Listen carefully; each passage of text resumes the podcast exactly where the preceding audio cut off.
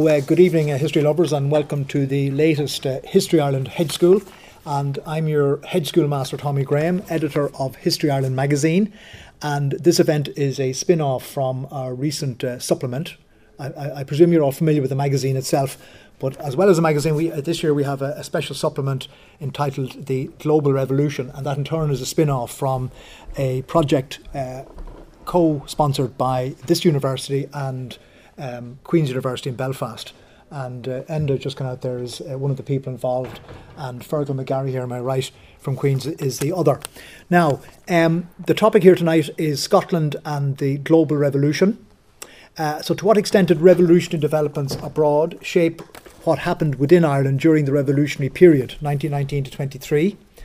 And in what ways did events within Ireland impact beyond Irish shores? For instance, amongst the large Irish diaspora population and other national groups. So we're going to discuss this generally, but we're, go- we're also going to look at the particular case of uh, Scotland and, and this city.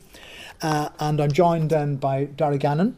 Uh, he's been he's uh, Darragh's got an article in the supplement, by the way. Have to get that plug in. Uh, Fergal McGarry here, and th- th- these two lads are both uh, Queen's University. And then on my left, uh, Niall Wheelahan, uh, of Strathclyde University, and finally Kirsty Lusk uh, of the, the rival city up the road, uh, Glasgow. Um, now, um, just before I, I, start, I just want to get a thank you in, apart from um, Enda and um, Fergal, I just want a, a, a, word of thanks to the Irish government's uh, commemora- commemorations unit who have flown me over here at great expense and we'll be wining and dining the lot of us uh, later. Um, now, uh, just to explain the format of this evening, uh, the, the, the school, uh, it's an informal format. I'm going to ask these people up here a few difficult questions and see how they get on. Uh, remember, you're at school here, guys. You, you, have to do a bit of work. Sit up straight in your seat, pay attention, and formulate a, a question or two or an observation. We don't just have uh, a Q&A at the end. Uh, we, we encourage the audience to to uh, dive in uh, at any time. Just put your hand up, and I I, I will uh, come to you. Uh, but we, will possibly let the uh, let the panel warm up a little bit first. So we're open to questions at any stage, and we have a, a radio mic. Uh, now the other thing to bear in mind is this is being recorded, so keep it clean. now, just to get started, now this might seem like I, am aware, for example, that this we're, we're, recording this for subsequent podcasts. So uh, a lot of people, a lot of people in Ireland in particular, will be listening to this. I just want to clarify something at the outset, which is Scotland's constitutional position uh, as opposed to Ireland's, because I think a lot of people in Ireland kind of lazily think that Scotland was, was conquered in the same way. And of course, you weren't conquered here. Yours was a voluntary union uh, with the with the, the people to the south. Uh, so it, it is different in that sense. Um, the other thing is, uh, I just like uh, just to talk a little bit about what I mean. What was the population of Scotland? I'm, I'm assuming about five million. Am I right on that? So it's roughly the same as Ireland. Uh, representation Westminster. I'm assuming about seventy. That be correct? 60, 70 seats in Westminster. And of course, Ireland had much more. Ireland had over 100. Uh, but that was because the population was dropping throughout the, the 19th century. So Ireland was actually overrepresented in Westminster.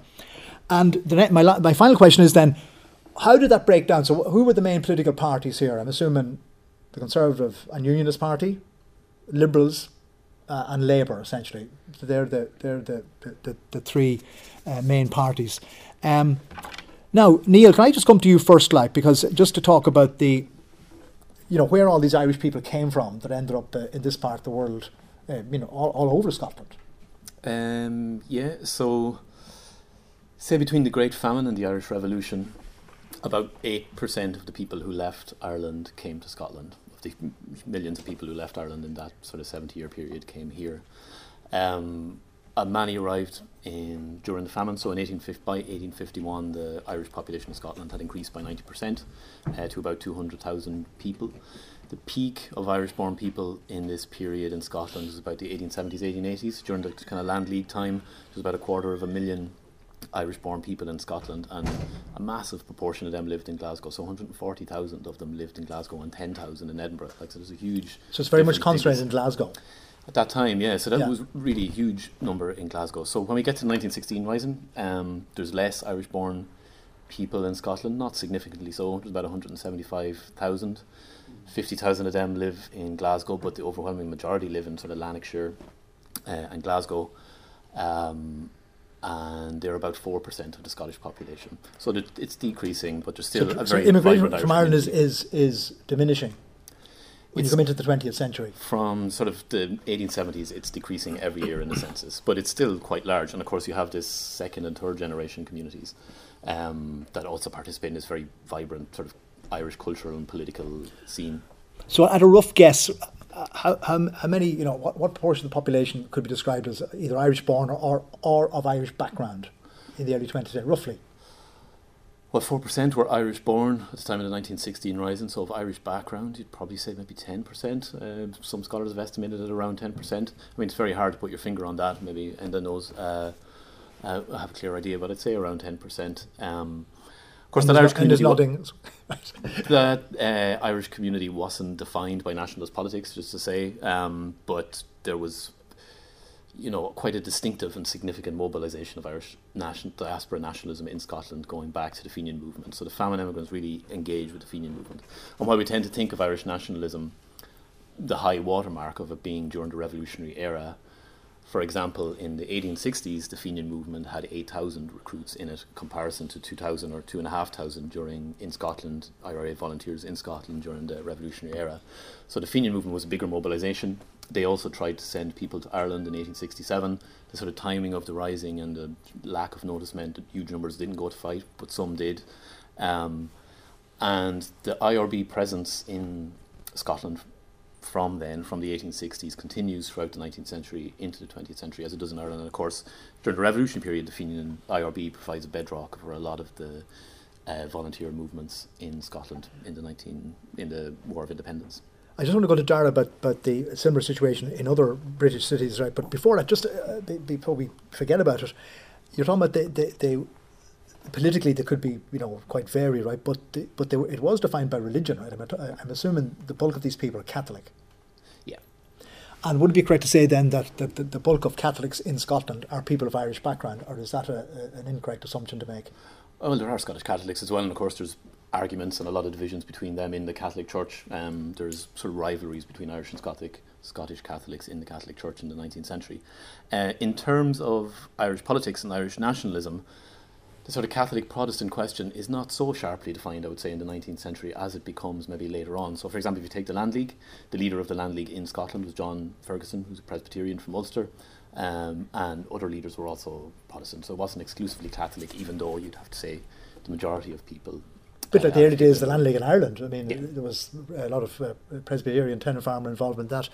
Darry, can I just go uh, just go on the, the broader? Does does the Scottish um, situation does that chime with what's happening in other big cities, Liverpool, Manchester? You know, other parts of the United Kingdom. Yeah, it's interesting you mentioned the, the kind of the nationalist movement and so on from the 19th century, and actually Scotland, of course, was one of the main um, core areas for the United Irish League of Great Britain, and of course the Ancient Order of Hibernians. Um, our own Patrick Mannion here is, is very interested in the ancient order of Hibernians. But so there is a very strong um, nationalist organisation structure um, which goes right across the United Kingdom, um, but it's very focused as well on, on Scotland. So, uh, you know, for example, um, the Home Rule movement. Uh, survives, for example, the 1916 Rising much strong, much more strongly in Scotland than it does anywhere else in, let's say, Liverpool, London, or Manchester.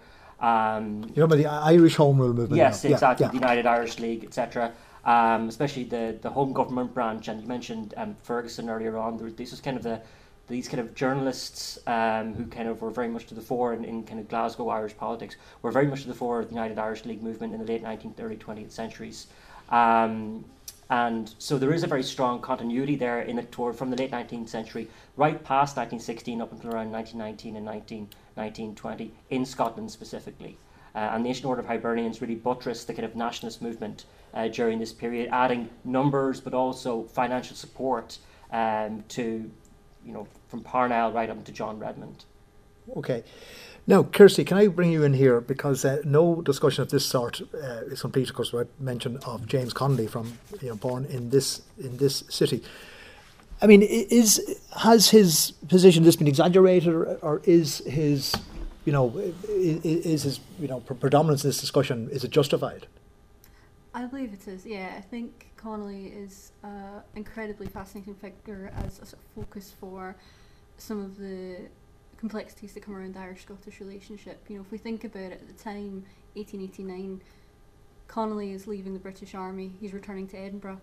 At the same time, um, Parnell is being given the freedom of the city of Edinburgh by the Liberal Party, and there's a great Home Rule demonstration in support of Ireland, um, which I think it's 300,000 turn out to meet him.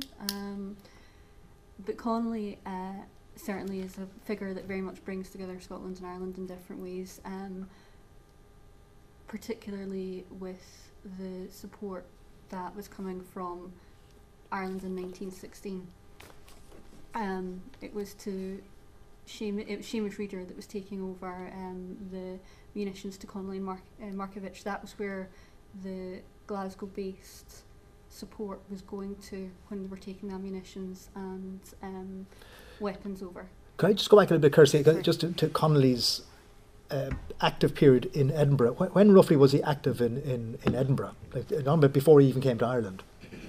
Um, so he returned to Scotland in 1889 and was active from probably then on. Um, and even before then, he was really learning his socialism in Edinburgh. He was born in Edinburgh, which is something that still goes overlooked um, mm. in Ireland to a certain extent. And he really learned his socialism in the streets. So he's got he's got a fair chunk of his career already under his belt yes, uh-huh. before he comes back to Ireland. Definitely. Yeah, yes, right. Uh-huh.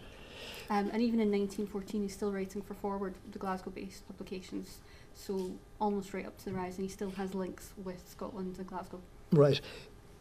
Fergal, can I bring you in here because in a way this this um, dovetails into the kind of the, the, the central concept of this global revolution thing, which is the the effect of radicalisation from outside Ireland into Ireland. Maybe just talk a little bit about that because it seems to me Connolly is a, is a, is a perfect yeah. example of this.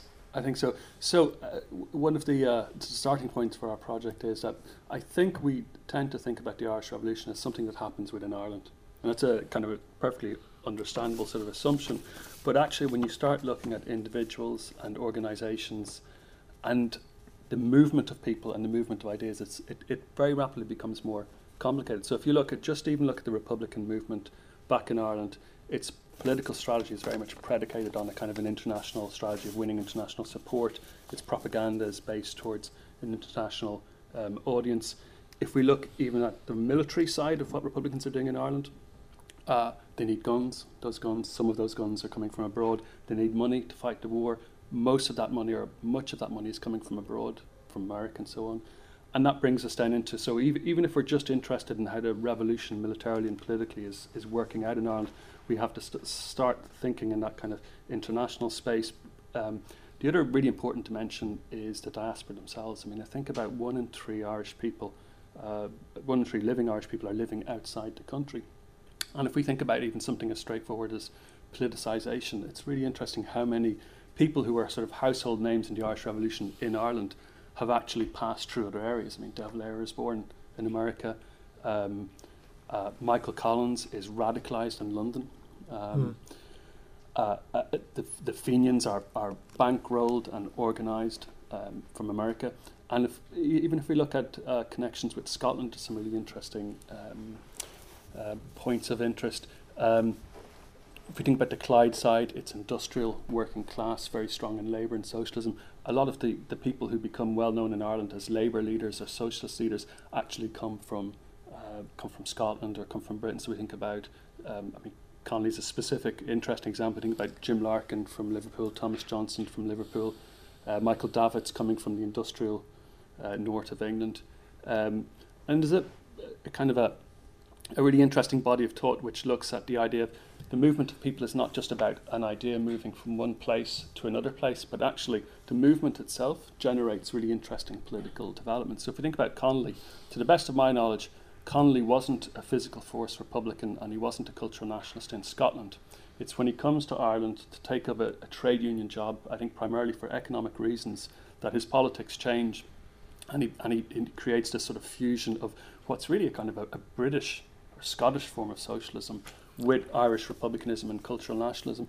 And I think you can see that at, at the level of lots of ordinary people in Scotland and in mm. Ireland. So, so, so the, the process of movement isn't just a sort of an interesting what if, but actually I think it's quite important to, th- figuring out how political ideas operate um, within the different spaces in which the revolution takes place.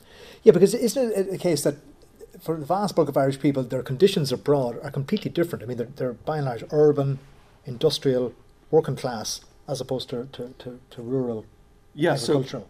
So we, we, we talk about the diaspora, and the diaspora are very important, or raising money or smuggling arms or whatever. But actually, the, the diaspora is different in every country. Hmm, So the di- hmm. diaspora in Scotland is different to the diaspora in England, and actually the IRA do different things, uh, partly as a result of the structure of where people are, uh, where they're based, and so on. But but particularly if we look at the political context. So, for example, the the, the Irish diaspora in um, uh, Dominions tend to keep their head down a little bit because they're in sort of Anglophile Protestant kind of countries. Catholics are a small minority. Then you look at the Irish diaspora in America, and they're much, much more assertive. And I think this plays into what Darragh was talking about, which is the shift of political change from Redmondism to republicanism. It happens much quicker in some places than others. Like it seems to me, I think you can make a case that say Irish Americans, like in New York, are actually ahead of Ireland in terms of the shift from constitutional nationalism or Redmondism to republicanism. It's happening around the beginning of the First World War period rather than 1916 or 1917. And then somewhere like um, uh, England or Scotland, it's, it's, it's a lot slower that shift from Redmondism to separatism. And it's, so it's partly to do with the specific context that people find themselves in with, within these different sort of diaspora populations. Just I want I want to develop it a second, but just to go back to you, Niall. Um, yours, you, you, I think, I- if I heard you right, did you say that the, the, the, the sectarian element wasn't such a, a, an issue, the, the, the Catholic Protestant divide? No, it was always an issue. Um, Right. It was more of an issue in Scotland than it was in England, and probably more of an issue, at least by the late 19th century, in Scotland than it was in the United States, for example. Um, so, studies of, I guess, mobilisation of Irish nationalists in Scotland have referred to anti Catholic prejudice, discrimination, as a sort of mobilising factor that maybe partly explains why there were more, you know, nearly three times as many Scottish people active during the Irish Revolution as they were in England, for example. No, but just just on sorry, just uh, just tease this one out. Was there any? We we talked about kind of solidarity of the diaspora with various movements, constitutional and revolutionary in Ireland. Was there a, a, a similar thing on the other side? I mean, was there a fellow feeling with say Ulster Unionists, uh, which is you know if you go to Belfast today, you'll see you know, Scottish Saltire all over the place, right? Is that just a recent phenomenon? That sort of uh, you know Ranger supporting loyalist from Belfast.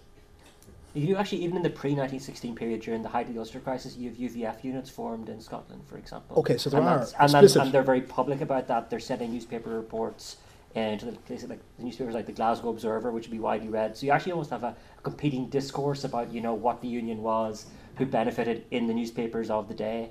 Um, at that time, and even in the post 1916 period during the War of Independence, for example, um, there's considerable, like the police reports, actually based here at the, the National Archives in Edinburgh, do document the kind of tensions with local communities.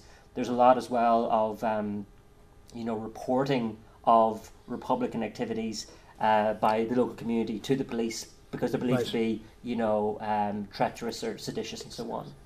Sorry, Kirsty, you want to come in there? yeah, Yeah. I was just going to add into that is that you then have a position where in the very streets of Glasgow you have sectarian gangs forming up on either side of that divide and um, sort of spilling into violence in the streets at times. Um, and that's post 1916, you're starting to see that. And it's combined with the rise in Republican support in uh, Glasgow. And have, have they discovered football at this stage, or is that is that again a later, later well, well, one of the, um, I think one of the Protestant gangs was the Billy Boys, but yes, but that stage of, yes, they've discovered football as well. Okay. But interesting, sympathetic Scottish nationalists um, had a journal called Liberty in the 1920s where they were they reprinted Sinn Féin articles in it. Um, and one of the newsagents that sold it was across the road from Ibrox, so I don't think they got a lot of passing trade. There was a Govan brand, a, a branch of the uh, IRA, Govan Circle that ran.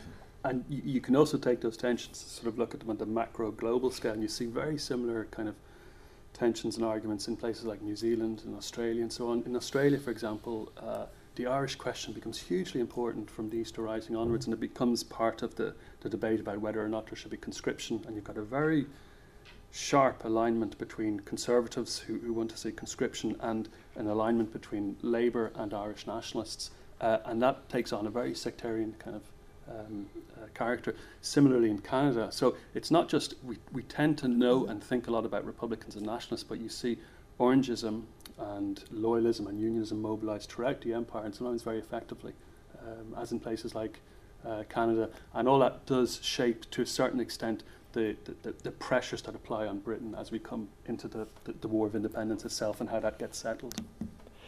Just let's. I want to just go back to the 1916 Rising, right? Um, obviously, Connolly is involved. Um, do we know, you know, how many people of Scottish background, maybe Irish, but who had lived in Scotland, you know, expats, how many were involved in, in 1916? My impression seems to me that, that Irish people from outside Ireland were, were disproportionately represented uh, in that small sample. In 1916 In 1916, yeah. Yeah, I mean, the, num- the, the numbers seem to vary. Um, the it's suggested that maybe up to about 30 people came over from Scotland uh, to fight in the Easter Rising. Other people say it's around 16. Most of them seem to have come from Glasgow, so it's small enough, but you also have groups of uh, men and women. Um, Margaret Skinnider, for example, comes over from Glasgow, Liverpool, Manchester, London, so the big Irish centres of population. So they, they probably represent, um, I mean, they, they end up in Dublin a few weeks or a few months before the Rising itself. And they're sort of a, a garrison, uh, sort of a um, has. So you know they're, they're they're small but significant kind of number. They cause a lot of confusion on the streets of Dublin because they they when they mobilise, some of them don't know where the GPO is. They're lost, they have to ask directions. Some of them go, go onto O'Connell Street Bridge, and Irish people of uh, Irish-born people are, are shocked to find people with Scottish and English accents with guns, you know, telling them to, to get off. So there's all sorts of confusion yeah. and chaos. But I think it's quite um, a small number, and the, the main importance of this, this, the IRA in Scotland, which was it lies in other areas. But you do have right up to the Civil War, for example, you do have small but significant numbers taking part in, in the fighting that's going on. During the Civil War, for example, I think you've got about 50 anti-treatyites coming over from Scotland and about 250 pro-treatyites. So they're, I mean, they're not insignificant. And I guess one of the things which characterises the Irish... No, the, sorry, sorry, just clarify, uh, uh, these are pe- people in Scotland but of Irish background. Yeah. Or, I mean, or Irish born, many of them right, would be Irish right, born. Right. But I was just going to say, one, I mean, each diaspora is characterised by different circumstances. One of the interesting things about the Scottish diaspora is its proximity to Ireland. Mm. Mm. And that's really important in terms of they can come over. And in fact, when you're looking at the IRA and how they're run in Scotland, people come over from Dublin, people come over from Belfast. So, so there's much more of a kind of a traffic than you would find, uh, you know, in, in other places. Can I just mention one thing? I just I want to just throw this in because I'm going to forget it. Right. Um, uh, just in the discussion before, and I asked the question, you know, was there a home rule movement in Scotland? This is pre World War One. And Kirsty, you were saying that there was actually a home rule bill passed for Scotland. At the same time as the home rule bill was passed for Ireland, there was one passed for Scotland as well, and it was a similar circumstance where, with the beginning of the First World War, it was delayed, and then never really um, returned from then on. However, why, um, why was that scarcity? You know, why was it forgotten about? Um, it wasn't necessarily forgotten. Well, there was a or ignored. I believe, I believe a governmental change in the middle of uh, the First World War. Um, there was continued support for Scottish Home Rule. Um, I think we start seeing uh, Scottish Home Rule uh, committees of 1917 onwards. Mm-hmm. But it could be argued that with um, the Scottish involvement in the First World War, um, and the events of the Easter Rising, we see a kind of uh, decrease in support for Scottish Home Rule, um, and a sort of maybe bond of blood you could almost suggest mm. with uh, the events of the First World War. It would seem to back up the argument then that you know, um, which still rages amongst Irish historians, that just because the Home Rule Bill for Ireland was passed in 1912 does, does not necessarily mean it was ever going to be implemented, right? But that's that's a different. Uh, well, it never was. A different discu- I mean, we, we have proof of it here, you know. Uh, it's interesting to think about the structure of politics. I mean, by the late 19th century, Ireland basically have, has its own political parties, which are centred mm. around the Irish mm. question, whereas that doesn't happen to the same extent in Scotland. So, whereas it, it had been like that in Ireland, and we're now from getting to the present day politics.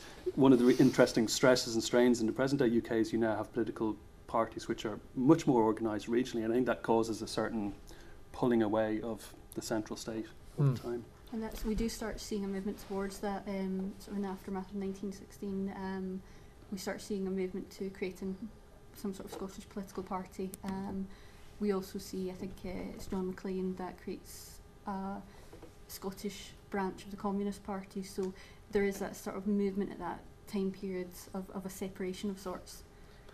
Even within actually just their, their the nationalist or even Republican movement post 1916, it's quite interesting to note that while the 19th century and early 20th century home rule movement was united across borders. uh, you know, in Great Britain itself as the United Irish League of Great Britain post 1916. Sinn Féin, um, sorry, the Republican movement in Great Britain is divided from basically the border between Scotland and the north of England, and Scotland maintains the Sinn Féin uh, appellation or title, whereas down south it becomes the Irish Self Determination League. And even though it sounds, and they do kind of, you know, chime with each other in terms of wanting Irish independence, the Scottish uh, Sinn Féin um, uh, you know, political movement and not, notwithstanding the IRA are vehemently Republican and separatist in a way that you know nationalists south of that border aren't, which is quite interesting. Going back to Fergal's point about why you know why be a nationalist in Scotland and what are the kind of you know contingent factors, whether it be living in an urban community, whether it be communal differences or tensions and so on, that make you know Irish people of Irish birth or, or, or of Irish descent more Republican than their counterparts south of that border. So if, if you look at some of the accounts of politicisation that you have in the Bureau of Military History, you've got a handful of accounts of people who uh, you know, primarily come from Glasgow. And some of them, when they talk about how they're politicised, it's very like how Republicans are politicised in Belfast. Mm. They're joining flute bands, there's sectarian rioting, there's strong political and sectarian tensions. In, in some ways, they're growing up in a, in a, a, sec, a more sectarian and politicised environment than, than some Irish people in, in, in the south of Ireland. So you, there's a really distinctive set of characteristics and a much stronger influence of socialism and kind of British forms of radicalism. Mm. Yeah, I think after um, 1916 it's John Wheatley that suggests that um, we see a turn in the Irish diaspora in certainly Glasgow but in Scotland and a sort of rise of support for socialism. Um, so Connolly's death in particular begins to turn things there. So you're saying that Connolly's death gives an impetus to, to socialist ideas? It was John Wheatley's suggestion, yes. Right. He found, um, certainly amongst uh, Irish Catholics, that he was approaching from a socialist perspective. Right. Uh, there was an increase in support for socialism in the aftermath of 1916. I think just one thing that might uh, be worth commenting, because this comes up a lot in, in, in, the, the discussion of the Irish situation, is that it was possible to be a Catholic and be a socialist until quite late into the 1920s. Like, I think it, was, it wasn't until the late 20s or even the 30s that say the Soviet Union takes an explicitly anti-clerical mm. position. Because, you know, it, it, seem, it, it, can seem very odd when you look at it, say, you know, Countess Markievicz, he, this is classic, you know, Godspeed Lenin, right? You know, I mean, it sums up that whole contradiction there, right? Uh, so that doesn't surprise me, you know, that, that uh, uh, the, the, two aren't necessarily uh, uh, contradictory. It's, it's, the same period when the Vatican takes up an explicitly anti-communist position. That that, that, that yeah, idea of the crusade against communism. That's, that's later also, as well. That's early thirties. Right. Yeah. So yeah, it's, so it's, it's, it's after this period. Yeah. Yeah. Yeah. I, th- I think it's Wheatley's exact wording is a sort of a, a overcoming a mountain of prejudice against socialism. Is what he's finding in those communities in the aftermath of 1916 and he specifically ties that into Connolly. Just to come in maybe on that point in yeah. terms of Irish nationalists, socialists in Scotland and other places, I guess there's a broader question about sort of the communism and small nation nationalism. Um, so the Comintern position after 1919 is that small nations are a bad thing and they break up larger confederations of workers. So they don't want a Scottish party, a Welsh party, and an English party. They want a British Communist Party. And John Maclean kind of goes against that, and he sees small nation nationalism as a way of shattering British imperialism and breaking this next stage of capitalist development, which he saw was this sort of war between England or Britain and America, slug it out for, for world dominance. So I guess there's this window around the time of the Irish Revolution where small nation nationalism is compatible with socialism and maybe communism. But later in the 1920s, the Comintern sort of push against that, and it becomes a little bit more difficult. So if you take someone like William Willie Gallacher, uh, who was a, a, collaborator with Maclean in the sort of uh, 1919, 1920, he takes more of the Comintern line and splits with Maclean um, because there's sort of pressure on him to sort of downplay small nation nationalism, whether in Ireland or also in Scotland. Kirsty, could you talk to me about John Maclean because uh, he seems to be the centre of this. I mean, how significant was he, or is he just somebody howling in the wind on, on the fringes? I think um, very much his significance um, at the time gathering support, but also um, throughout history since his legacy has left. Um, you know, we still get uh, marches in Glasgow and so on and so forth, but Maclean very much um, brings together those ideas of nationalism and socialism and the support for the working classes. Um, sorry, now you mean to he, he, he wasn't slow. He wasn't slow in giving good advice either. Like uh, you know, when he came to Ireland, you know, uh, you know, he, he tended to get into trouble with well, get into trouble with everybody. It seems to me, right? Yes, he- he yeah, did Maclean, right? Yeah. I think maybe one of the most interesting things about Maclean, which we don't, it's kind of hard to substantiate, that he suggested later. So he was in prison during the 1916 Rising. And we don't really know exactly what he thought about it at the time. But he later suggested that through his contacts with Connolly, maybe via Seamus Reader, that Connolly's idea to rebel in 1916 was some, in part, shaped by Red Clydeside and a lot of the labour activity mm-hmm. in Glasgow at the time and in Scotland more, more broadly. And that that contributed to his idea that there was a time for revolution, not just in Ireland, but there may be a simultaneous revolution in Scotland as well. Now, we don't know more about that because that was Maclean's version, but it is around interesting that that would spin, I guess, mm. give a new spin to Connolly's thinking in 1916. Just for any of our Irish listeners here, what do you mean by red Clydeside? It's one of these things that gets, gets tossed out. What are we talking about here? We're talking about a period from about 1910 to 1930 of um, industrial disputes across various industries, um, huge strikes, um, huge confrontations with police, occasionally with the army, um, lots of union organisation, um, rise in socialism, communism, so on. So I guess that's, that's a sort of industrial unrest around Glasgow, but also more broadly in, in Scotland, what it refers to.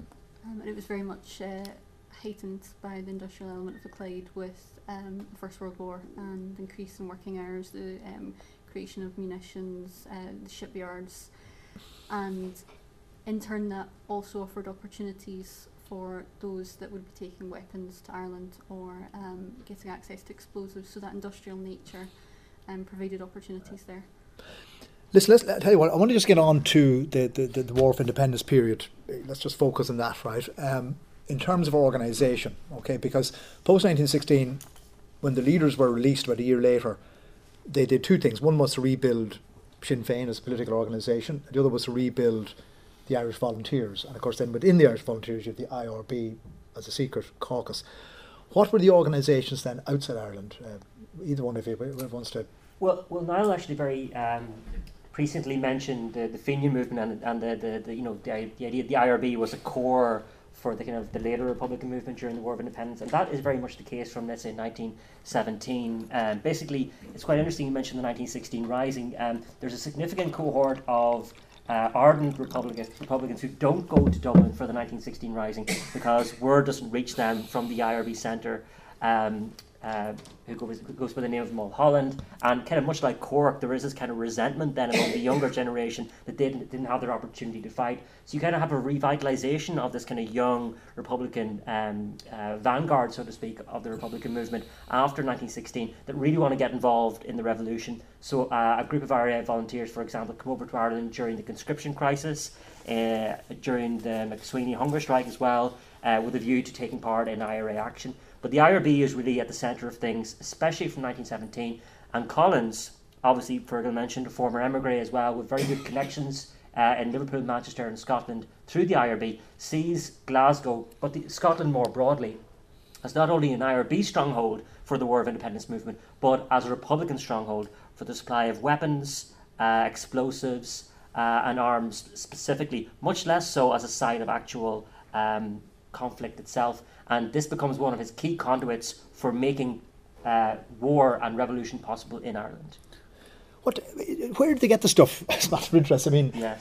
they didn't buy it, obviously. I mean, fell off the back of a lorry. I mean, how, how did they get it, and, and how did they get away with All of the above it? and then some. Um, so basically, it, so there's uh, uh, mentioning Red Clydeside. There's obviously kind of you know revolution is in the air.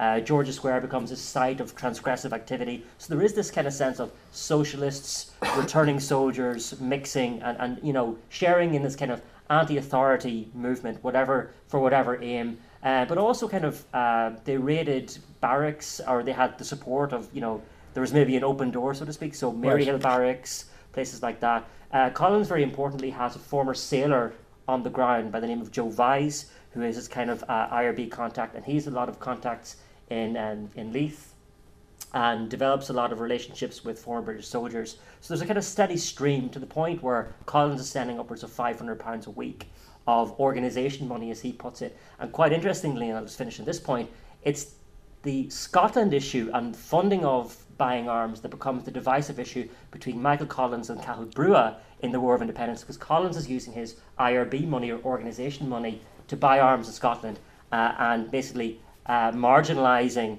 the structures of, of IRA GHQ, and that caused the tension from late 1920 and ultimately the Civil War. Sorry, you in there? Yeah. Sorry, or maybe. You, Well, just in the point of buying yeah. them, I mean, they did just buy them in some cases um, from demobilised soldiers. So they Right. just went to their houses, said, "Can I have your gun? I'll give you this." And there was a price guide sent over from Dublin by Michael Collins.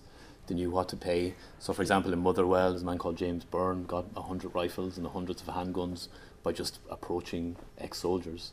Um, other times they raided barracks very easily. And actually, in Hamilton, this town on the outskirts of Glasgow, one of the sergeants in the barracks was a veteran of the 1916 Rising.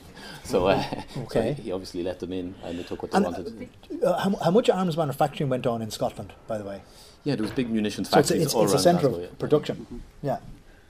Further, yeah, you want to come Yeah, in? can, uh, if you look at the um, the military service pensions collection, uh, released something called the IRA nominal rolls, which is full of all sorts of fascinating information. But part, part just explain, maybe just explain, Yeah, just in case anybody so- else doesn't know, just so- explain what, the, what so are in the, ni- the military in- service in pensions? 1934, uh, the Irish government, Fianna Fáil, uh, coming from the anti-treaty background, passed legislation to, to basically give pensions to people who'd fought during the revolution in the IRA, and this meant that anti-treatyites and, and much larger numbers of IRA people could now qualify for pensions. So in in the end, they ended up getting applications from about 80,000 people, uh, not just from Ireland, but across across the world by that point. So one of the things they have to do was figure out actually who was in the IRA. Uh, 1919 21, so they could figure out who, who actually deserves some compensation. So in the mid 1930s, they start generating these huge collections of records uh, called the nominal rolls uh, and brigade reports, and basically just masses and masses of information about names, places, officers, structures, and so on. So And, and, and who shot who, and I mean, yeah, yeah, detailed, and and, right? and Yeah. detailed accounts of what they actually did. So I, I had a look at the um, um, at the uh, the Scottish Brigade's records, which you can just you can you can just Google Scottish Brigade military service pensions and you'll find it. It's a huge collection. But what's interesting about it is like it's, it's basically the the it's the Scottish IRA making the case as to why they should be compensated because their role was important. So this is this is what hmm. they're emphasising. So they are emphasising the fact that they sent small numbers over to Ireland to fight. That's kind of an important thing. But they're also emphasising that their role was essentially that of a kind of a support. I think Michael Collins referred to the um, Scottish IRA being the auxiliaries of our attacking forces. So that was really understood by everyone that the role was to secure arms and to keep the flow of arms going. So they, they did things like they gained access to collieries in mining districts to secure gelignite detonators. They secured and safeguarded dumps. They transported arms to clearing houses. That often involved uh, a lot of women, networks of Cumann na mBan and, and, and other women as well as men. They armed uh, raids. Uh, they, they had armed raids for arms and munitions.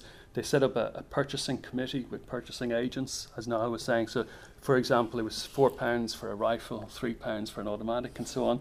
They, at one point, you had people coming over from different brigades in Ireland purchasing direct from.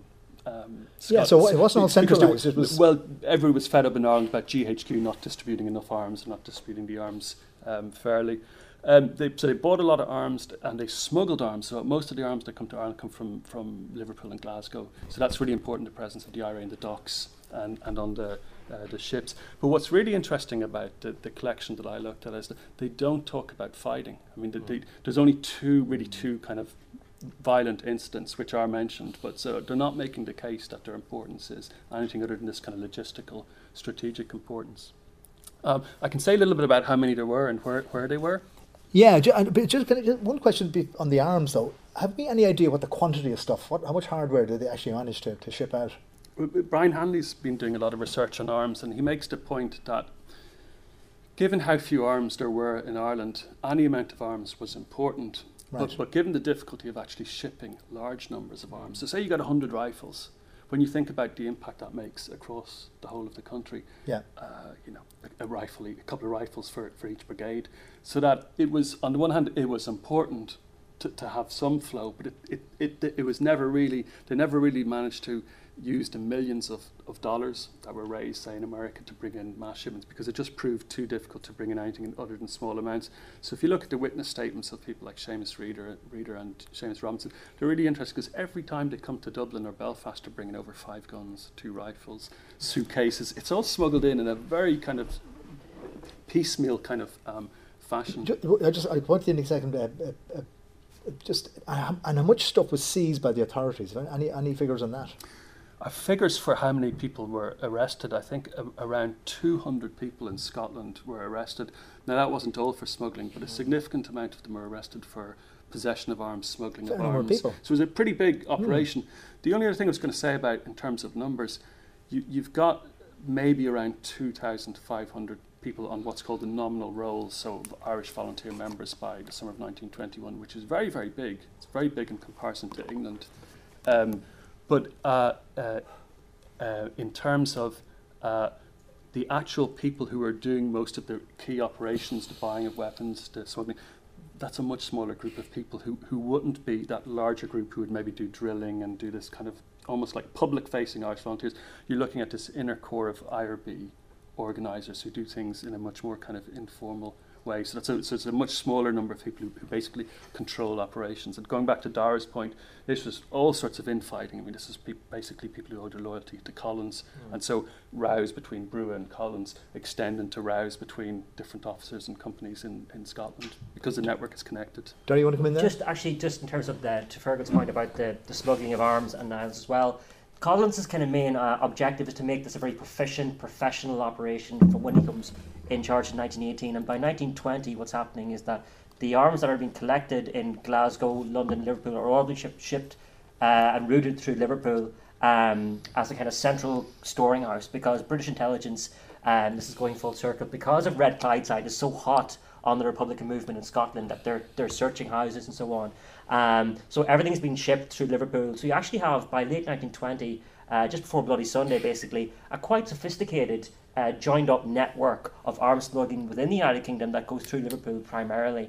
Um, but just to give you an example of the numbers, um, Henry Coyle, who is one of the, the chief smugglers in arms, um, was actually they used to use the train from Glasgow to Liverpool. So used use public transport to ship, move stuff from city to city. He decided to go in a lorry.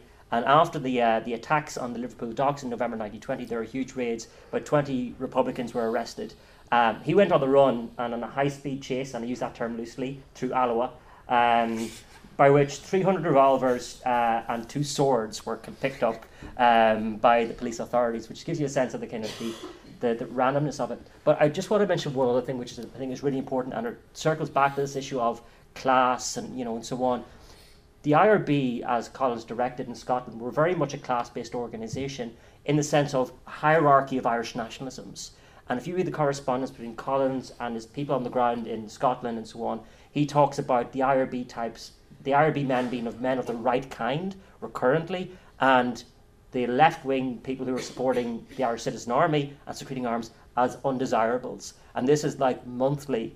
So there is almost, you know, this idea of um, Kevin O'Higgins mentioned the Republican movement being the most conservative revolutionaries ever to put together a successful revolution. Collins' relationship with Scotland was emblematic of that.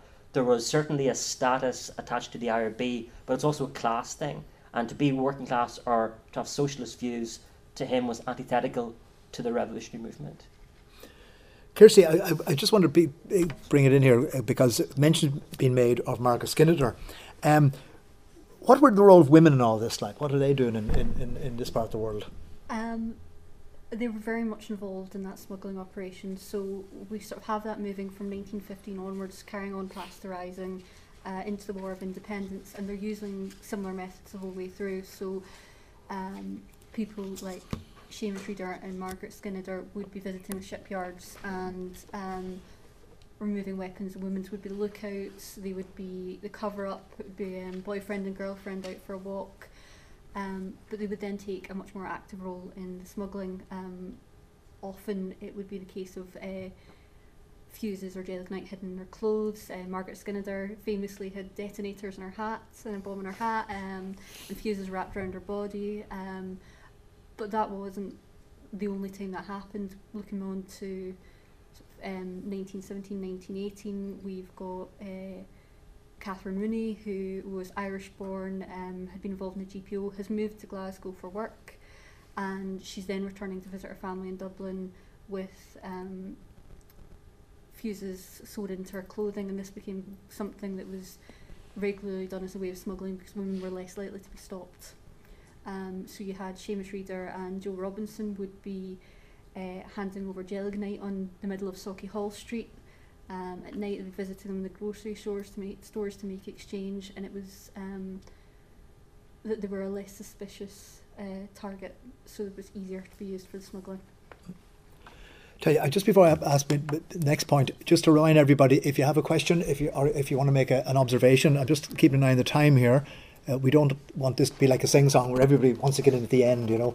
Uh, Enda, yeah. C- do, can we use the, the radio mic, Enda, just so you, you can be heard? And if you can. Um,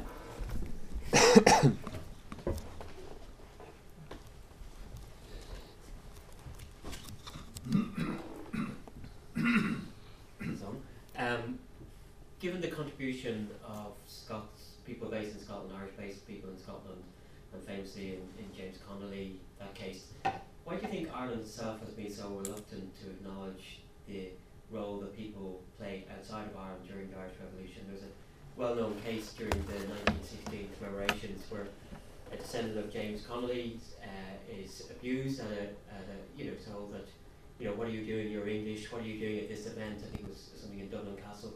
Why do you think Ireland has been slow to acknowledge the role of people who weren't necessarily in Ireland, whether they're Irish or otherwise? I think in some ways it's been sort of subsumed by history. Um, Connolly himself puts in the 1911 census that um, he was from Monaghan. Um, even if you look at Scottish newspapers from uh, 1916, he's described as being from Monaghan or Cork. Um, Nora Connolly, who was Edinburgh born herself, his daughter very much bought into that um, sort of myth of her father being born in Monaghan, and there was this basis of, you know, Ireland's hero had to be Irish; so he couldn't be from outside of that that country almost. I, I, think there, I think there might be a Scottish side of it we need to think about. I mean, certainly you can find lots of quotations from people like De Valera and Collins testifying to how important Scotland was, and you know maybe you could take it a pinch of salt because they probably go to America and say how important America was too. But there, there certainly is plenty of acknowledgement from revolutionaries of the time and afterwards. But I wonder if it's a case of you know we me- social memory is an interesting thing. We we used to think that sort of governments or states kind of constructed the narratives of revolutions and how they're remembered, but increasingly, you know, we see that memory is sort of constructed from from below. Um, Chris Bambery, in his The People's History of Scotland, suggested that the Scottish history, uh, the, the, the, history of sort of Irish Republicans in Scotland, was a forgotten history, uh, and he makes the point that. Um, uh, you're looking at a population that's quite working class, uh, quite quite a lot of poverty, uh, it's a transient population. So the, the, material I was looking at in the 1930s, a lot of the people who were fighting with the IRA in Scotland in 1919 are actually gone. They're in America, they're back in Ireland, they're scattered other places. Um, and also, if you think about the context in which how are people in Scotland maybe going to tell their story about what they did and build memorials and the kind of write memoirs and so on. They're in a society, certainly in the west of Scotland, where there's a lot of sectarianism. There's a, there's a, there's a lot of um, uh, reasons why uh, there's anti-immigrant sentiment. There's a lot of reasons why it's maybe difficult for them to, to, to sort of for that memory to sort of take hold in a way which we see differently in the south of Ireland.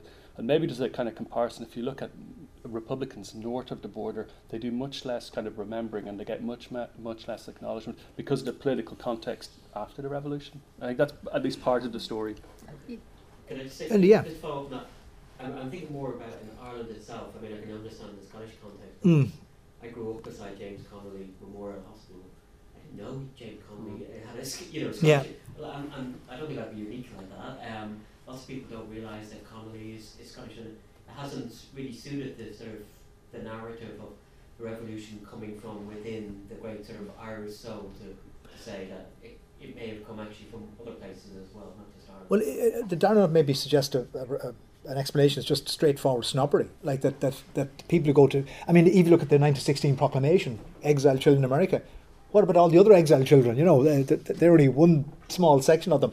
Um, but this idea that the the Irish Americans are the kind of creme de la creme, and then these you got these working class Scotties who go to Birmingham and Glasgow and Edinburgh, and they're of a, uh, inferior quality. You know, and, I mean, and I think, from what Darragh's saying. Yeah, and I think um, I think also as well, it kind of to, to, go beyond the island, and you've written obviously extensively, is to disrupt the expected chronologies and collective memory of, especially this period, etc. So we kind of almost fall quite neatly into kind of the periodization of the Irish Revolution is the following events and the collective memory. Um, but that's you know there are often you know invented traditions associated with that. This kind of raids and rallies, approach to how we remember this. Whereas obviously, you know, I think Maurice Walsh wrote about this in Bitter Freedom. He said the Irish Revolution most experienced in the world was a non-violent propagandist one. When you think that you take the global population, Hmm. and actually Ireland was an island in terms of political violence. You know, um, Irish political violence. So the revolution as experienced in the United States, Australia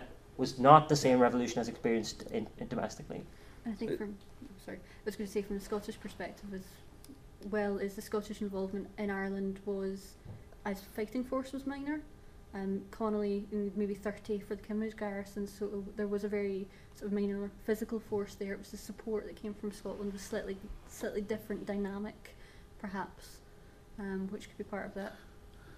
And I, I do think you're right. I think in, in terms of what you're getting at, in terms of does a you know does a kind of as, as soon as the revolution is over, the Irish Free State begin constructing a narrative of the revolution that really emphasises respectability in the Irish Free State. I mean, that's the key kind of characteristic.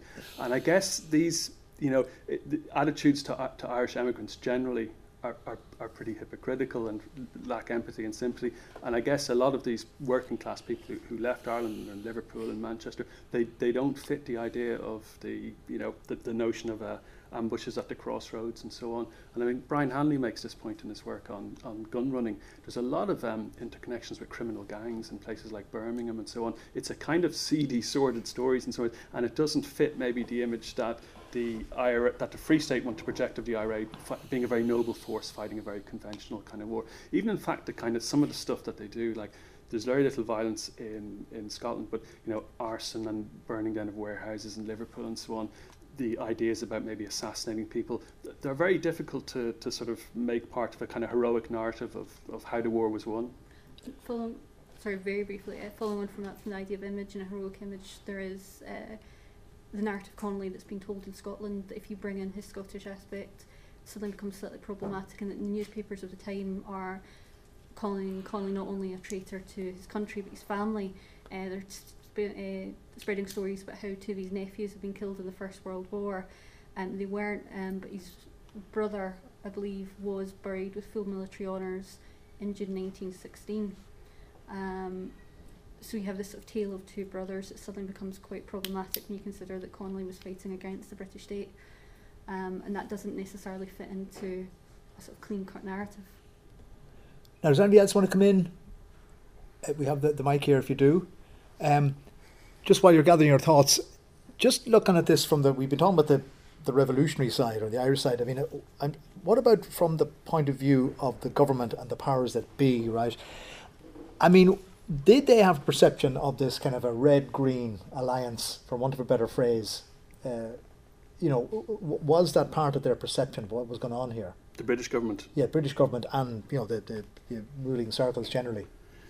Um, yeah, I mean, Darragh may want to speak to this as well, but I think you have a you have um, a lot of uh, British uh, military and intelligence kind of figures. A lot of them with very strong connections to Ulster Unionism. So there's kind of a, an Ulster Unionist Orange kind of establishment which stretches into Britain, and very often what you what you get is a kind of suggested alliance between um, Bolshevism in Russia, uh, threatened labour strikes in places like the Clydeside um, and in England.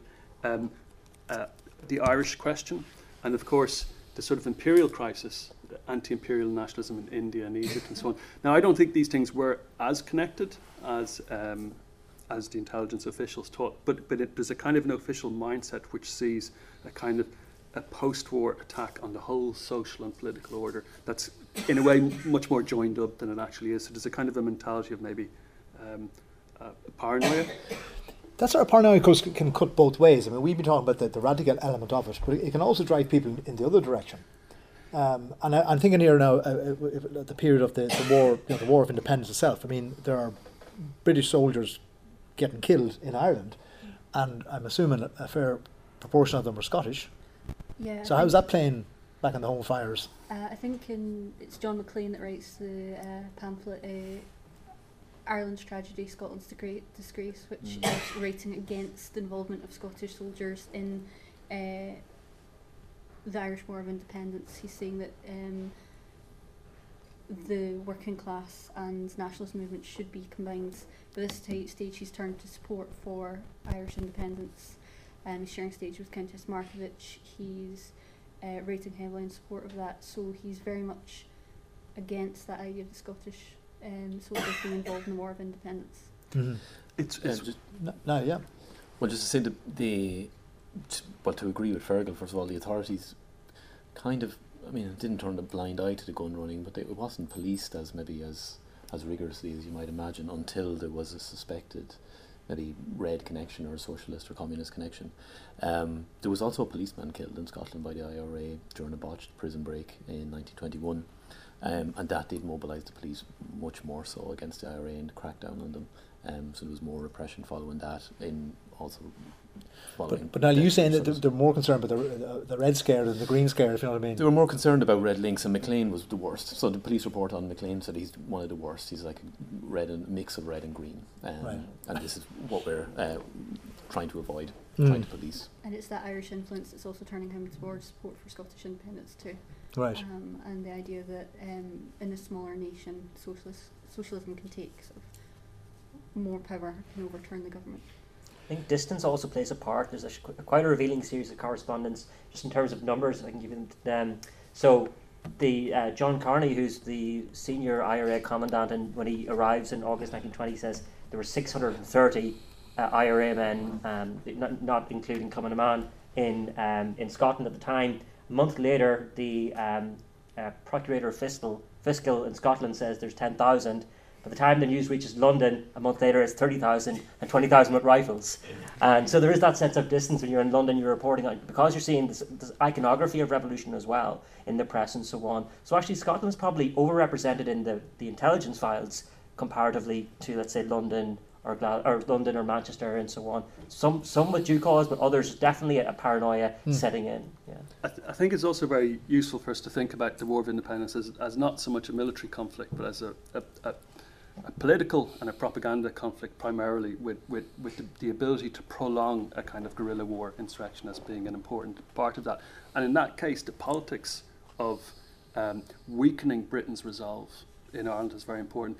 And I think one of the differences between Britain and looking at some other imperial conflicts at the same time, Britain is a relatively liberal and democratic state, and so it's very important for Irish Republicans to cultivate trade union opinion, Labour Party opinion, liberal left wing newspapers, and so on. I, I think there's maybe a case that Irish Republicans aren't that successful in doing it in Britain as, say, they are in America, but nonetheless, I think that's quite important and sort of the, the, the gradual pressure on David Lloyd George to sort of, you know, it's very, it's very difficult to justify the black and tans or auxiliaries. So uh, that, that presence, I suppose, of, a, of, of the diaspora politics trying to link in with uh, progressive currents within Scotland, I think is quite an important part of applying a kind of pressure on Britain. I think you could say that, m- that, that Irish Republicans most effectively pressure British policy in Ireland outside Ireland, in the US, in the Empire, in places like Scotland. That's in a sense where they've got a bit more kind of leverage to sort of say, this is pretty hard to justify what you're doing.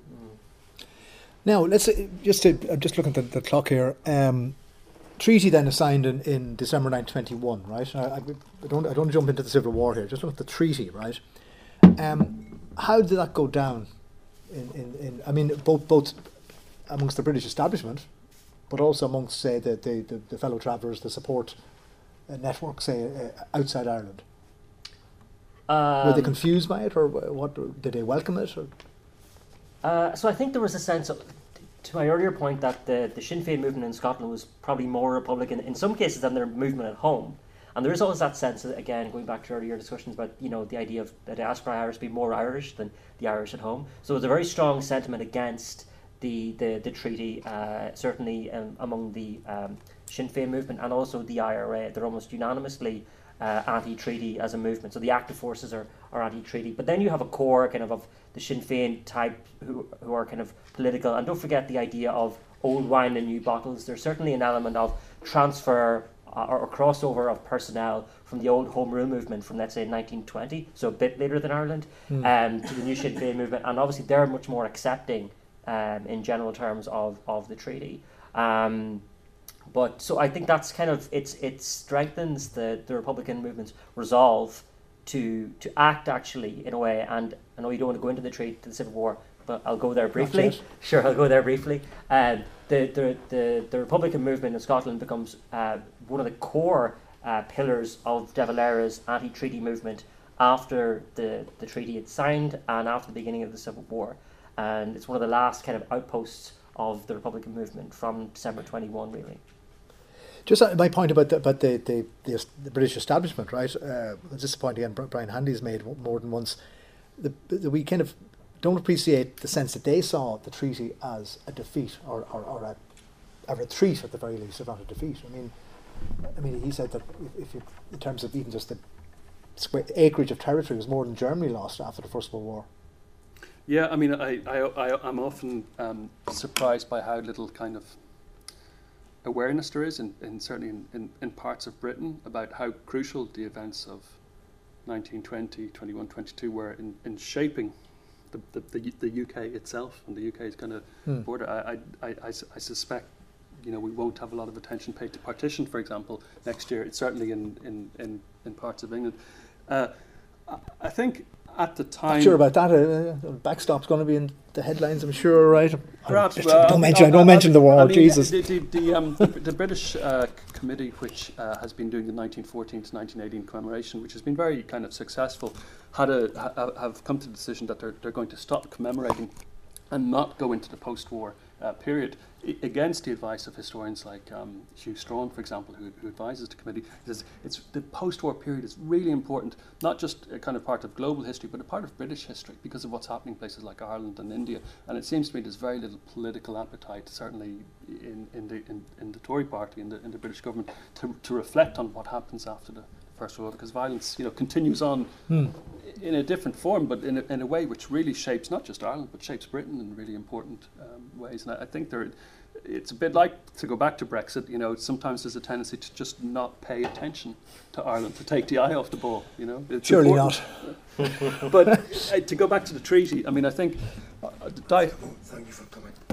Diehards on both sides are. Uh, diehards on both sides uh, are, are, pretty defeated. So you've got anti-treaty areas, uh, Munster, where most of the fighting is going on, and they feel betrayed is too strong, but they're really surprised that suddenly the, the conflict has come to an end and there's a truce when they felt that they could push on and achieve more. As soon as you have a truce, it's obvious that there's not going to be a republic, that, that what will follow will be a compromise.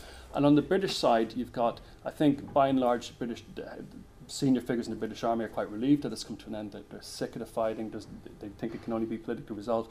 But you've got die-hard kind of British and um, unionist figures who feel kind of similar. We could we had them on the run. We could we, we could have finished the effort. So of course, I think any kind of compromise is going to leave the extremes uh, un- unhappy. Now, of course, in Ireland, it all was pear-shaped. The, the treaty split, the civil war. So, how does that? I mean, I'm, I'm thinking of poor old John Maclean again, right? He's one of his. The second, third time he's in jail, and he comes out like, and Ireland is tearing itself apart with this with the civil war. Mm. I mean, his, his whole position was in was in tatters essentially. I mean, I wouldn't say his position was in tatters. Um, he actually dies in 1923, so he doesn't see the Civil War right to its end. Um, I mean, uh, Maclean's reading of the Civil War, I'm sure, was based more on, on class and social factors than maybe other people in Ireland would have afforded the same reading. But in um, in Scotland, to come back to the Civil War, I think the Scottish IRA are predominantly anti-treaty. And of course, one of the big events during the, the Civil War in Scotland is, and across Britain, of course, is that numerous people are deported from Britain back to the Free State at the behest of the Free State and interned in Ireland in Mountjoy. This is actually illegal. It happens in March 1923.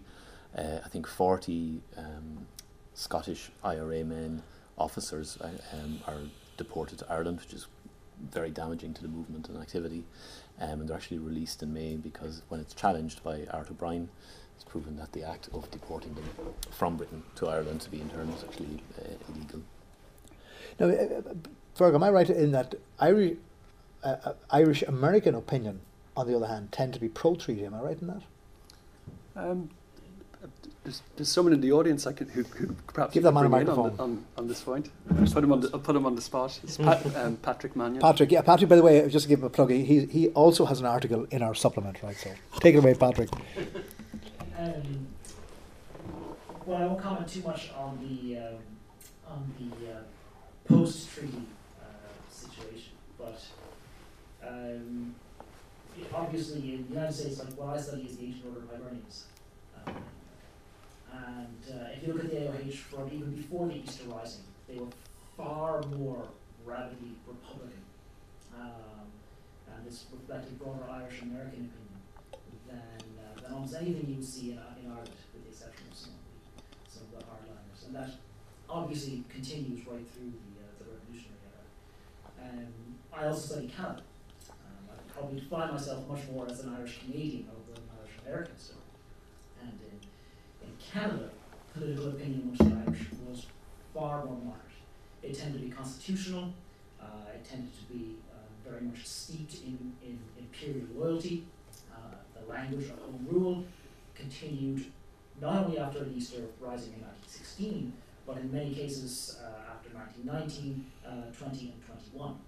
You still get Irish Canadians clinging to uh, Ireland as being part of the British Empire, because Canada, of course, was, was part of the British Empire, and um, they had lived quite contentedly uh, within the structures of the empire for, for generations in some cases. So republicanism was very slow to take hold in places like Canada, Newfoundland. I think Australia and New Zealand you will see that uh, as well. Mm. So America really stands out as, I think, exceptional within the within the global Irish diaspora, mm. uh, rather than sort of being the uh, rather than being the I mean, one of the things we didn't discuss is there's, a, there's kind of particular characteristics of diaspora politics, and factionalism is one of them. Mm. And like when De Valera goes to America, he really splits Irish American opinion quite badly into different factions.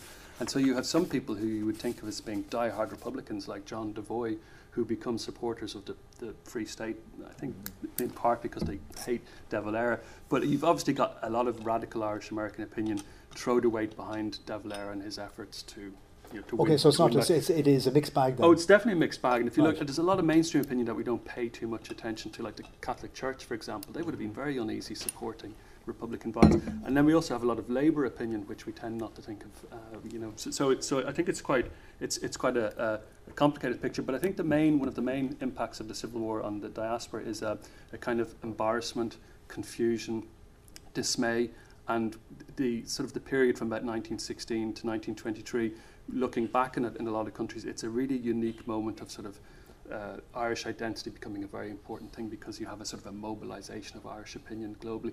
And uh, in a lot of places, that just fizzles out quite quickly because of the impact of the Civil War and the disappointments. And the people just, you know, if you're in Melbourne, it's just very hard to follow what's what's happened and to know which side to. There's, there's one there's one specific um, event actually that kind of really emphasises that, and that's the Irish Race Congress which meets in Paris in January 1922 at the behest of De Valera several months earlier. And this is supposed to be the great triumphant message from around the world that the Irish diaspora can speak politically for the Irish nation. And you have strong representation from Scotland, notwithstanding the United States and so on. But this kind of become becomes a, a, week full of recrimination because it's the I think it's the 7th and the 14th of January 1922.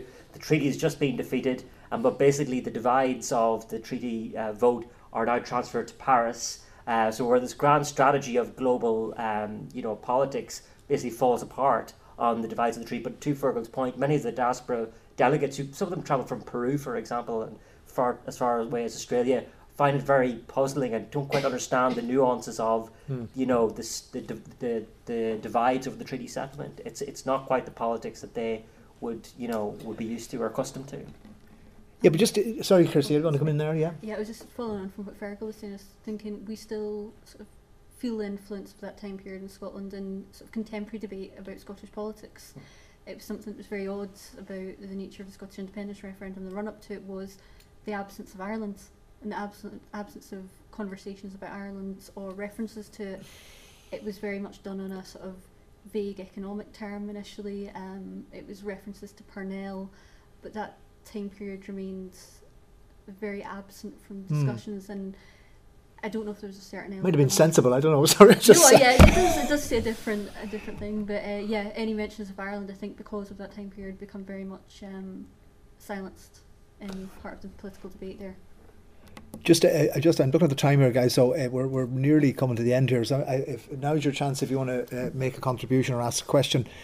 I just want to make it just go back to the global uh, theme here. Um, because it seems to me, I mean, Irish people beaten themselves up for years about the, the, the bitter divisions and disaster of the Civil War, right? But if you look, if you take the broader global view, that type of reaction or pullback from revolution is, is happening all over the globe. In other words, Ireland is, is not exceptional. It's hmm. it's You- part in- of a general pattern. being followed by yeah, civil that, war. that, that the revolutionary movements reach a certain peak and then they recede, and we we're just the same as Yeah, everybody I- else. Yes. Yeah, I mean, it is interesting to look at it comparatively. So, Ireland is one of a big group of nations who, in the immediate aftermath of the First World War, want independence. Now, those nations which fall within Central and Eastern Europe and want independence from a defeated empire, that's no problem. Those nations who want to get independence from a victorious empire, they're generally not successful. So, Ireland, in some ways, compares to um, countries like India and Egypt. If you look at the international press, they're grouped together most often. And I think there's a case to be made that Ireland is more successful for a variety of reasons, partly because there is a very, very effective campaign at home and mobilising a kind of international, global kind of diaspora and audience. But I think also Ireland is treated differently to India or Egypt. I mean, you look at the levels of violence that Britain uses in Ireland and in India at the same time. So, for example, when Bloody Sunday happens, it's described as um, Ireland's Amritsar, but you know, it's I think it's 14 people killed Yeah, instead of yeah, 600 hundreds. or Yeah. so. Uh, and also the way in which, and this is something our project is looking, at, the way in which um, rhetoric about race is used is quite interesting. So Irish Republicans can say, well, you know, all the other Irish nations have won their freedom. We're the last, Iri- we're the last white people still enslaved. So I think it's really useful to sort of take that kind of comparative global frame and, and look at relatively what Ireland achieved. And if you do that, you can see that Ireland, a lot of people in other parts of the world would say getting the treaty, the British handing over at Dublin Castle, the army leaving, was a very, very um, surprising uh, and, and, and a very impressive kind of achievement. But, but of course, because of our treaty split and civil war, it wasn't seen that way at home. Mm. But I think it certainly how many other people saw it. This, is, th- this, this showed that small countries could take on much more powerful empires effectively. Yeah. I was wondering how far you think there was a kind of genuine interest and commitment to internationalism and interest in like global movements among Irish Republicans, or is it mainly that they're just using it Yeah. strategically, like to get money or arms? That's a good question. Like, i- like, is it is it totally unprincipled and pragmatic, or did they really believe the rhetoric? It's a really good question. I think there's a sense of a global moment uh, around this time, which certainly dissipates very quickly after the uh, the Civil War, to the point where you can talk about a conservative revolution and counter-revolution happening. Um, you know, you, you know, people like Liam Mellows, for example, writes very often about you know socialism around the world, um, and there is that sense of continuity. If you go to the to the states, and Fergal alluded to this, that you know even Irish Americans, not only rhetorically, but I mean the famous image, of course, of De Valera in Native American headdress, but he actually is meeting, you know, African Americans, uh, Native Americans, and, and others as well. So there's that sense of kind of um, anti-authority, um, kind of a collectivity. And I, there is someone has made this point previously, so I'm not claiming any credit for this, saying that the the executions, especially, which of course the Civil War has become renowned for, um, infamously, of Liam Mellows and others, was perhaps not only the death of those individuals, but the death of ideas among them internationalism. So that could be something we look at. No, it's an interesting point you make because I mean the classic case is the um, the, the what do you got the the democratic program, Mm. right? Um, democratic program was was passed unanimously by the Dáil whenever January, right? And I have to say, this is just purely personal thing. I'm always very suspicious of anything that's passed unanimously, right? I, I I'm always much happier if there's a really knockdown kick, you know, you know, nasty fight, and then there's a very tight vote, and then people vote for something, and you'll find that it's far more purchase like. Anyway, that's just a, an observation, because it seems to me that the, the democratic program was was passed just to impress the International Labour Organization. Well, that's just one way of looking at it. In other words, like that they they really just want to get this passed so they could go to the the ILO in Geneva and say, you know, we, we want your support. You know, I think also to go back to, to Darragh's point and partly to answer the question, I mean, I think of course there is solidarity, but some obviously some Republicans are much more progressive than others. But I think what there is in 1919 across many different countries is there's this realization that the rules of the game have changed.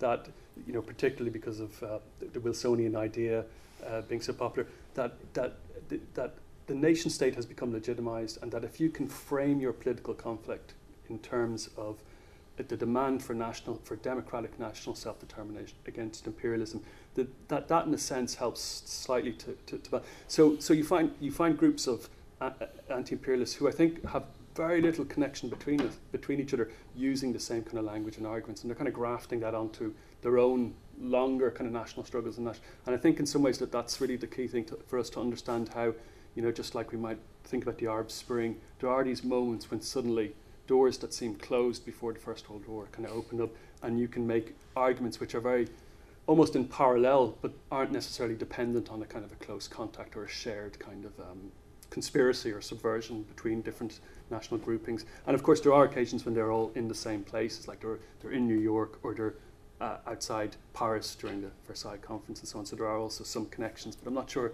that they are that important compared to the sense that, that the, the way in which political power operates is, is understood to have changed. Maybe. Yeah. Just say, uh, very briefly on that, uh, there's different types of internationalism, and maybe one of the most um, sort of vibrant spaces of internationalism was campaigns for political prisoners, and of course there was lots of them on the Irish nationalist side. But if you think of Hannah Sheehy Skeffington when she goes to the United States, um, on the question of political prisoners, there uh, is solidarity. And there's a lot of kind of cohesiveness between groups in political prisoners campaigns that maybe you wouldn't get otherwise in terms of, of political approaches. Yeah, because I think very much what you've got there is um, after 1916, it's the women that really have to carry on the sort of argument who are going over to America. They're taking the speaking tours, um, and it's actually two Scots, um, Nora Connolly and Margaret Skinnider, who are publishing in America in that time period to raise support um, for Irish independence. Um, I think Doing My Bit for Ireland was published in 1917. Uh, Unbroken Tradition was published in 1918, and they very much focused on the sort of personal aspects, the loss of a father, and the injury of a young woman, to sort of draw that support on a very personal level from those that we're speaking to, and that's combined with Hannah Sheehy Skeffington, who's organising these lecture tours. Now, anybody else? If there isn't, I will wrap up. Um, just a final question here. We, we've touched on it before. I mean, uh, how how this this whole Scottish angle? I mean, has it? I mean, somebody made the point that they, they, they didn't hear much about the fact that Connolly was, was, was Scottish. I mean, do you think it has been airbrushed out? Yes. Uh, we, you, you think Yeah. yes? Yeah, um, I spent the year before I started studying Irish Scottish studies in Dublin, and people would say, "Oh, Irish Scottish connections. Are there any for 1916?" You go, "Oh, well, Connolly," Mm. and you get a blank look in respect. Mm. Um, I think that was very much part of Connolly's own sort of creation of his own myth and saying that he was from Monaghan, very much in the way Nora Connolly struggled with the idea of Edinburgh birth, and you see even her own writings through. She moves from being uh, northern to Scottish um, in the end, and sort of comes to a greater acceptance of it. Um, but yeah, I think I think Connolly's Scottishness especially has been sort of airbrushed out of history. Well, I just wanted to, admit, uh, as we're nearing the end, to sort of uh, end with a slightly positive uh, point, which is if peop- if if the revolutionary contribution of um, Irish people in Scotland was forgotten, uh, we now have an opportunity to write it because the, the, the material that's coming out of the military service pensions collection, so not just this huge amount of information about the Scottish Brigade, but also we can track through individual military pension applications, we can track what happened to vast numbers of Irish people in Scotland, in other countries, and we can reconstruct not just what their revolutionary role was, including the role of women, which increasingly we have more information, but we can also kind of ask what happened to them afterwards. Where did they go? Where did they end up? And so there's a very rich, we have the opportunity for the first time, I think, to write a really kind of rich history of this very important kind of phenomena of aspect of the revolution. But I think it's important, it's not just in terms of uh, their role in the revolution, but actually it could ask really interesting questions about the identity of Irish people in Scotland, about ethnicity, about political. You know, there's so much Mm, mm. more that we can do with this material. So I think Right. we will see a lot more in the future because we now have the sort of the raw material we need to, to do it. And we also have the History Ireland uh, special supplement, uh, a global history of the Irish Revolution, which will, will educate the whole country, I'm sure. It, uh, I- word is it's selling well, uh, Fergal, and, uh, you'll be glad to hear. Um, listen, I, I'm going to have to wrap up here, guys. Um, uh, we've had a very uh, interesting discussion. I've learned a few things myself, uh, for sure. Um, so I'd like to uh, thank our speakers, uh, Darragh Gannon and Fergal McGarry, uh, Niall Whelehan and Kirsty Lusk. I'd like to thank you, the audience, in particular those of you who made a contribution on the floor. And uh, I hope uh, you'll, you'll be back at the next hedge school. The next hedge school, by the way, is not till um, ooh, the end of August. It's at the Electric Picnic uh, Rock Festival. So if you want, it always rains, but that's okay because that means you can come into the tent to the Hedge school. So if you want to don the wellies uh, and come over to that, I might see you there. So thank you very much. Thank you.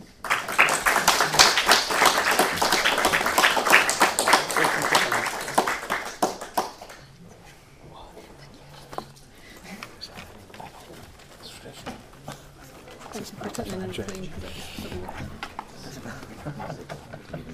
Standing that. Sometimes it's something I can do here. This is still on. by the way.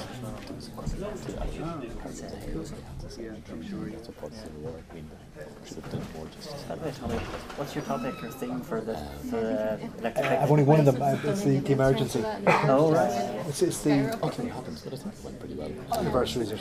I mean, I kind of wanted to end in a negative. Forty-nine. but that didn't- Thirty-nine. Yeah, yeah. eight years. It all. Um, well, I'm a Rangers supporter. No, I so have, I'm um, fairly delighted this My week. star is uh, Um, my Stuart star Thompson was panelist is uh, the Dave. McCullough. He's a Celtic supporter, so we oh, just uh, to watch How are you doing? over the weekend. How are? Oh, yeah. Oh, yes, yes, yes. So- Sorry, you're saying Cormac. Oh, yes, yes. What was the, the, the article about? Uh, Um, illegitimacy, I medieval I was Ireland. at an event. oh, yeah, yeah, yes, yes, yes, yes. Uh, Yeah, Glasgow's- yeah I'll, I'll be in touch. I know, brilliant, And we were brilliant. Talking about Excellent. the, uh, going to Ibrox. Thanks for Maria's coming. just sitting going, you're both Irish, let's go. What's wrong with you? Like, We're confused. It's okay, it happens. Well, yeah.